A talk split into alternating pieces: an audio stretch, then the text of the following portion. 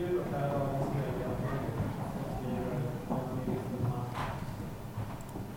Anden blev, ja, drev Jesus ut i öknen och han var i öknen 40 dagar och satt på prov av Sara. Han levde bland de vilda djuren och änglarna bekämpade. Så lyder heliga Ande.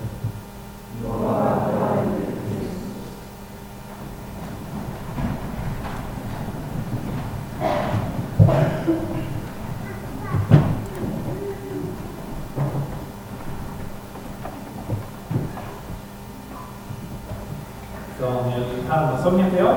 Jag är ordförande i församlingen här, för styrelsen då alltså. Och jag på fritiden så pluggar jag teologi och eh, hänger med min fru och min dotter i det här.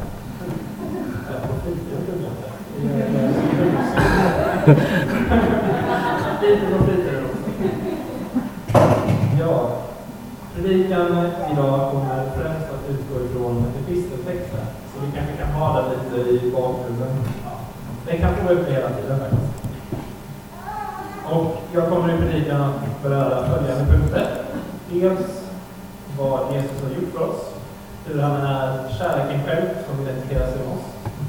Sen något kort om eh, lidandet i Kristus liv. Sen något om att vi kallas att följa Jesus och ha en tjänst som liknar hans. Och sen något om att Jesus kan ge kraft att motstå frestelser och förlåtelse och uträttelse när vi faller. Hurdan vore kärleken i mänsklig form? Svaret har vi i Jesus. Gud är kärlek och i Jesus har Gud blivit människa och kärleken har blivit en människa.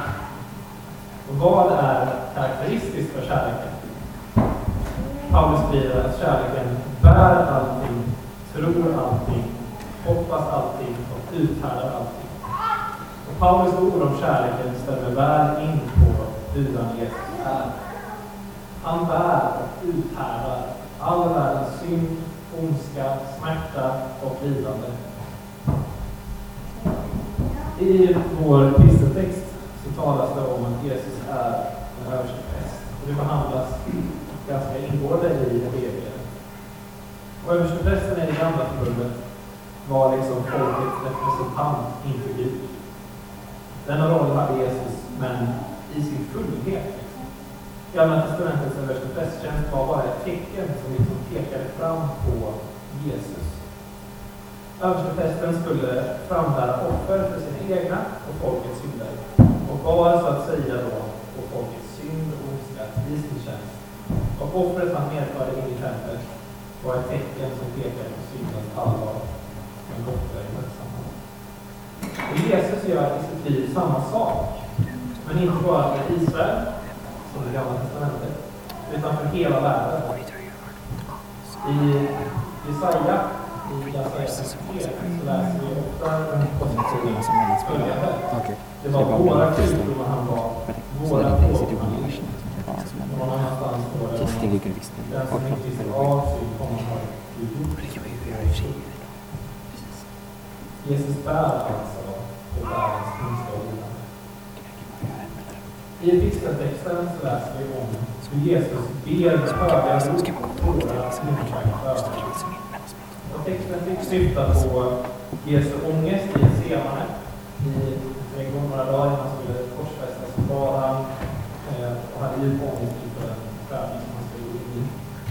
Och också syfta på hans lidande på korset. Och att korsfästelsen och tortyren i samband med den innebar ett stort lidande är det ingen som tvekar, riktigt tror jag. Men det är detta bärande av all synd, all ondska, allt lidande som varit och som kommer, som är det största lidandet som har orsaken till hans ångest. Han bär det för dig och för mig. Och vi vet inte hur det går till, det här att Jesus bär all vår synd och ondska och så vidare. Hur kan en sån förflyttning ske? Kan jag liksom... Jag kan inte bära någon random persons ångest här inne. Jag kan dela den här kanske, men hur går det till? Vi har liksom ingen naturlag som gör det möjligt att förklara hur Jesus kunde bära allt detta. Men Bibeln talar om det flera gånger. Det var våra sjukdomar han bar, våra plågor. Allt. Inget lidande är honom främmande. Allt har han burit och delat. Och i att han gjorde det uppfyllde han alltså översteprästens råd. Han uppfyllde kärleken i det allra fullaste. Jesus har bokstavligt talat burit allt och uthärdat allt.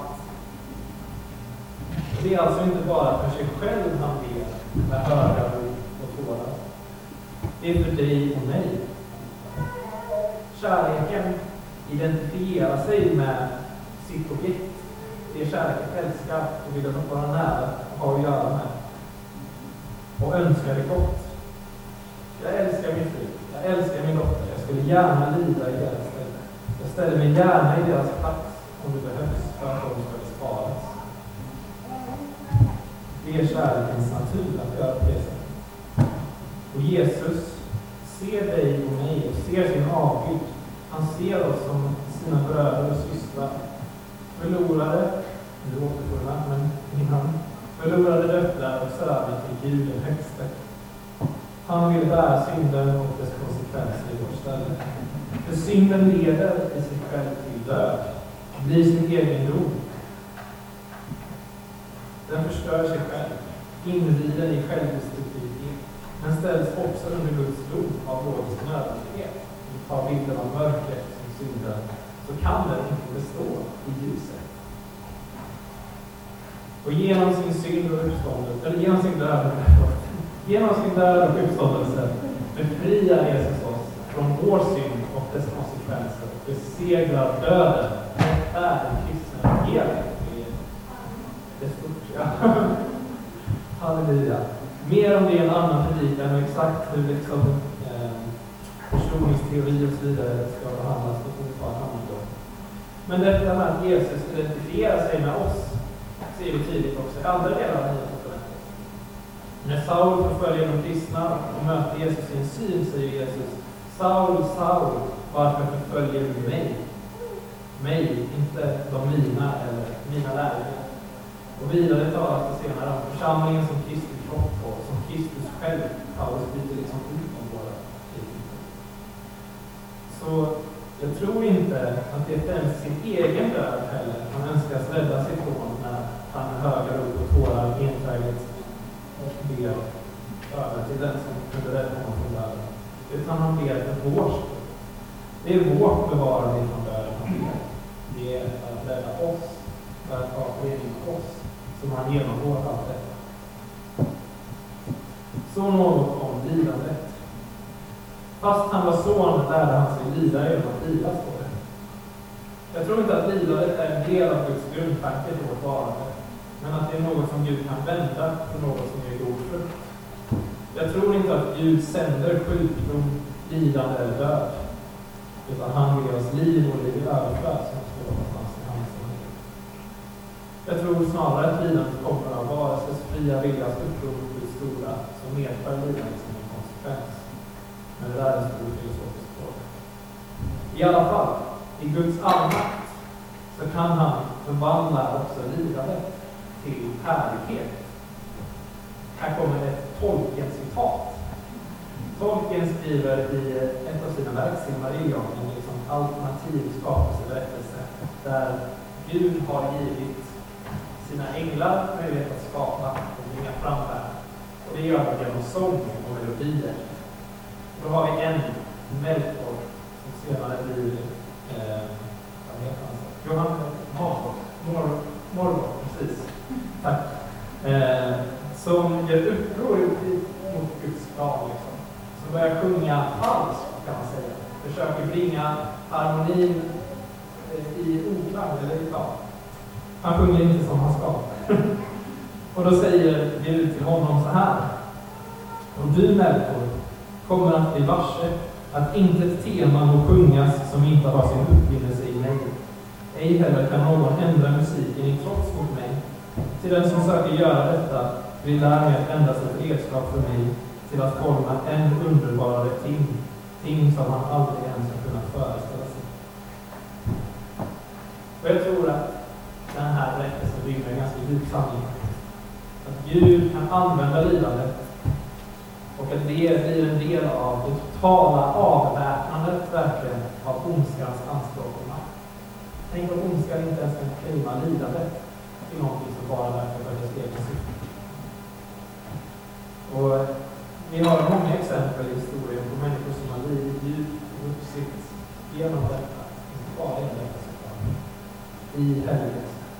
Inte så att livet i sig är något gott, men något som Gud kan bruka. Vi går i Jesu fotspår som hans lärjungar.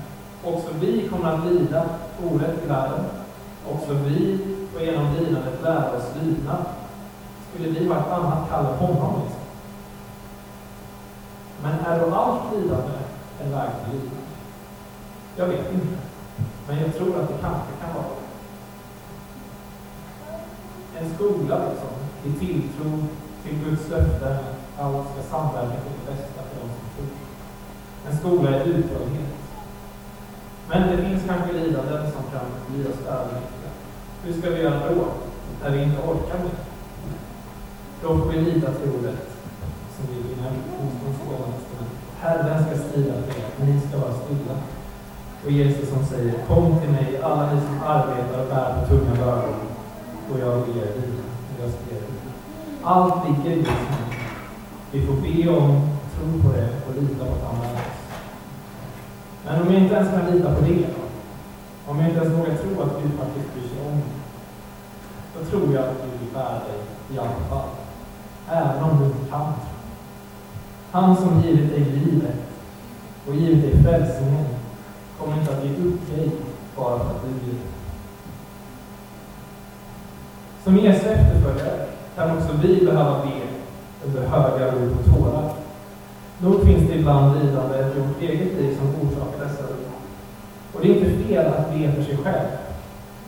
Men i Jesu efterföljd kallas det att växa, så att vi i kärleken också ber för hela världen för dessa rop. Att vi blir mer och mer lika kärleken som bär allt och inte söker främst sitt eget. Allt får vi omsluta i vår bön. Men om vi inte orkar det vi blir trötta och inte alls sugna på att bli kärlek. Återigen, Gud är nåd. Han vill ge dig vila och ny kraft. Men kampen fortgår, det kallas vidare. Kristen tro är inte ett antingen eller i detta.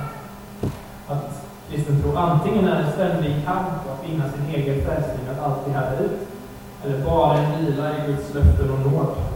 Nej, det är båda två.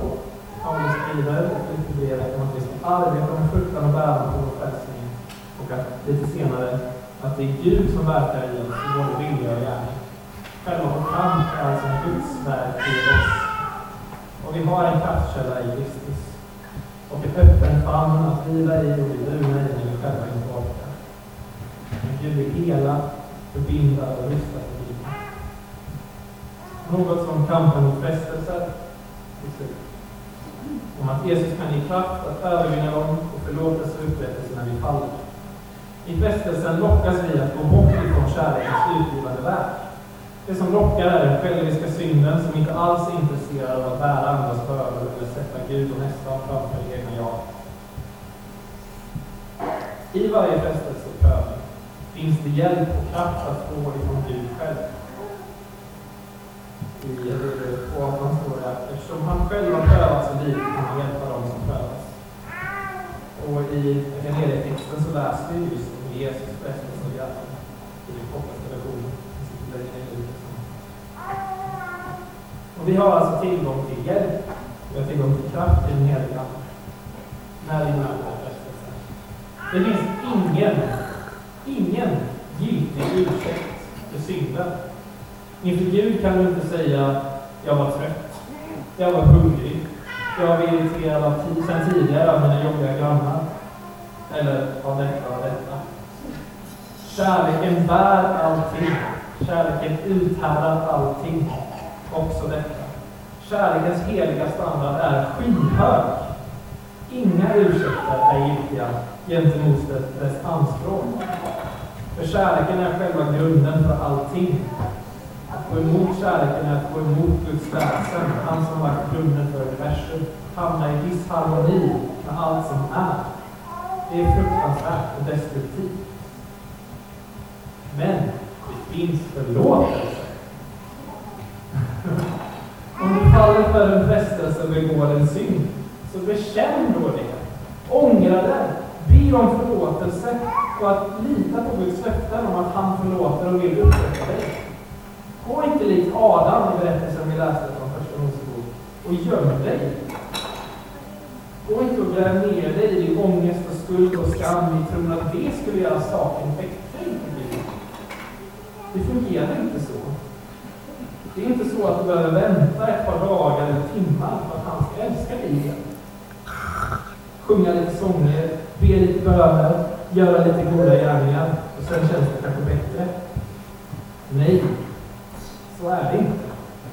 Men det är förståeligt att vi tänker så, för det är så det fungerar i våra mellanmänskliga relationer. Om jag skulle gå och skära sönder Michaels däck på hans bil, skulle jag vara ganska random dum grej att göra. Men det skulle sabba vår relation på olika sätt. Jag skulle behöva gottgöra, jag skulle behöva komma gång och ånger och liksom, ja, alltså sorry, jag vet inte vad som hände, jag måste kanske förlåta mig, jag ska betala dina däck. Jag kanske kommer att liksom börja bjuda honom på fika. Jag vet inte vad. Så här, hej Michael, vill du följa med på semester till Thailand?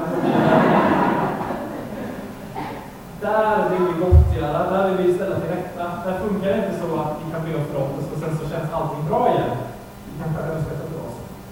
Där behöver man gottgöra med mycket. Men det går inte inför Gud.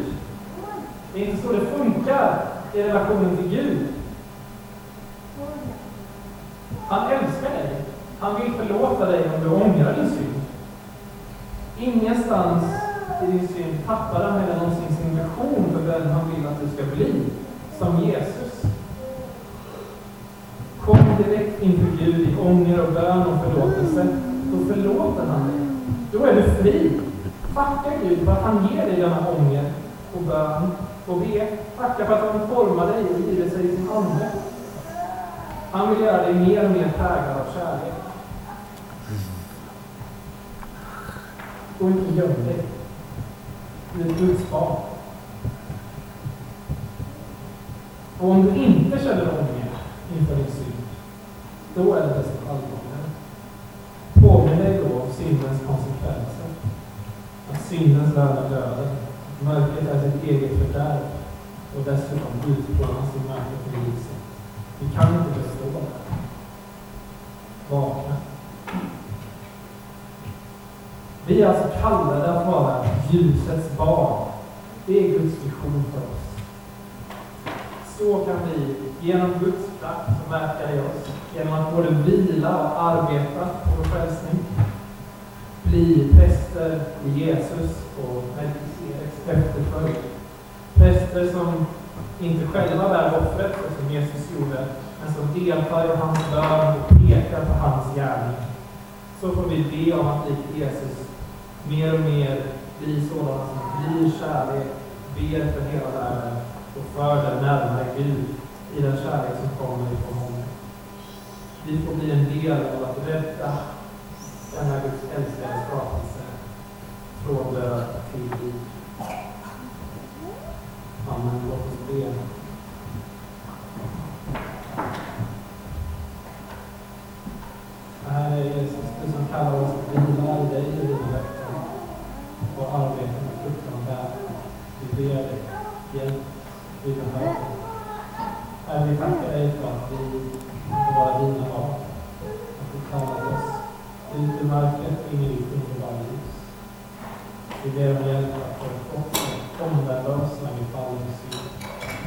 Tack för att det inte ett ögonblick är för lätt bort för dig kärlek.